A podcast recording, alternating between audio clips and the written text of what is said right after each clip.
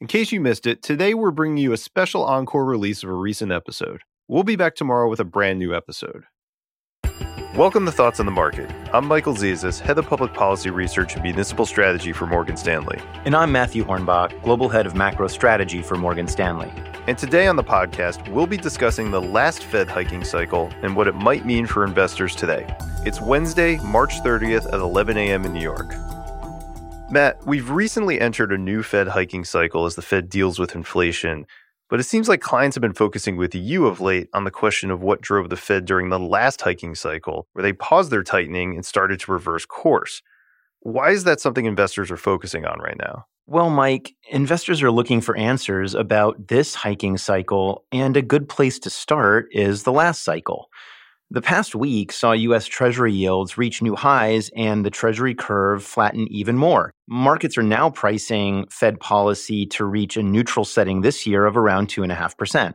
The market also prices Fed policy to reach 3% next year. For context, the Fed was only able to raise its policy rate to 2.5% in the last cycle. So the fact that markets now price a higher policy rate than in the last cycle after which the Fed ended up cutting interest rates, has people nervous.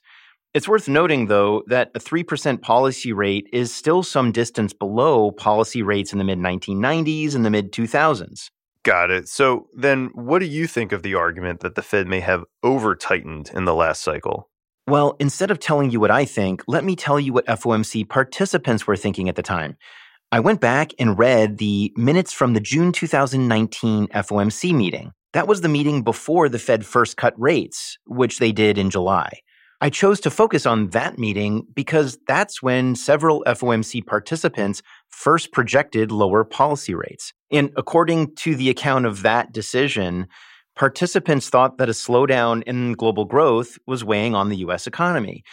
In fact, evidence from global purchasing manager data showed that growth in emerging market and developed market economies was slowing, and was occurring well before the US economy began to slow. And also, data suggested that global trade volumes were well below trend.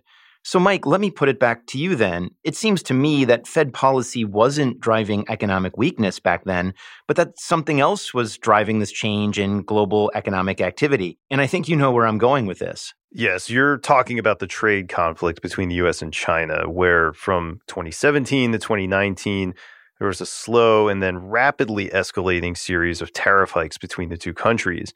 It was a very public pattern of response and counter response, interspersed with negotiations and sharp rhetoric from both sides, eventually resulted in tariffs on hundreds of billions of dollars on traded goods.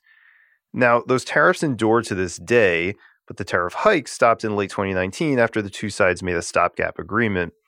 But even though this was just a few years ago and perhaps seems tame in comparison to the global challenges that have come up since, like the pandemic and now the Russia Ukraine conflict, I think it's important to remember that at the time, this was a big deal and created a lot of concern for companies, economists, and investors.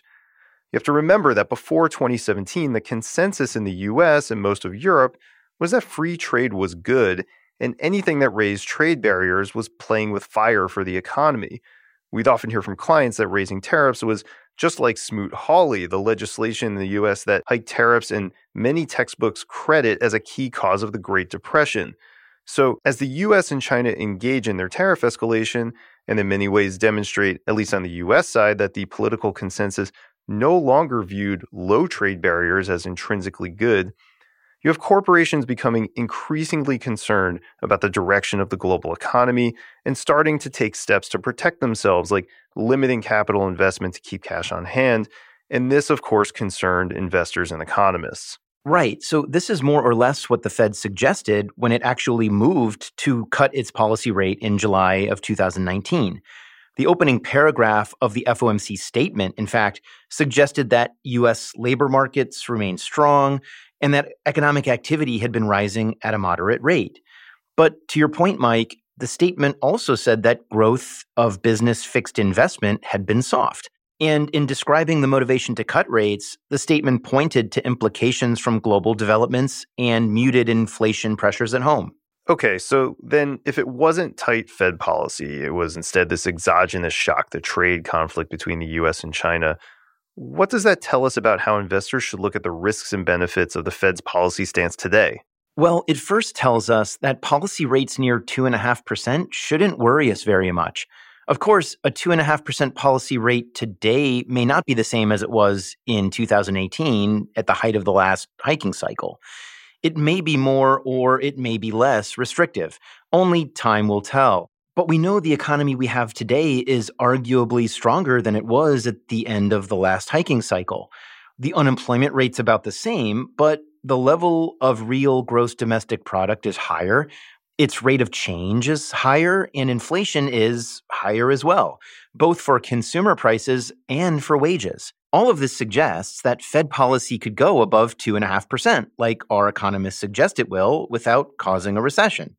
But as the last hiking cycle shows us, we need to keep our eyes out for other risks on the horizon unrelated to Fed policy. Well, Matt, thank you for taking the time to talk with me today. It was great talking with you, Michael. And thanks for listening. If you enjoy the show, please share thoughts on the market with a friend or colleague, or leave us a review on Apple Podcasts. It helps more people find the show.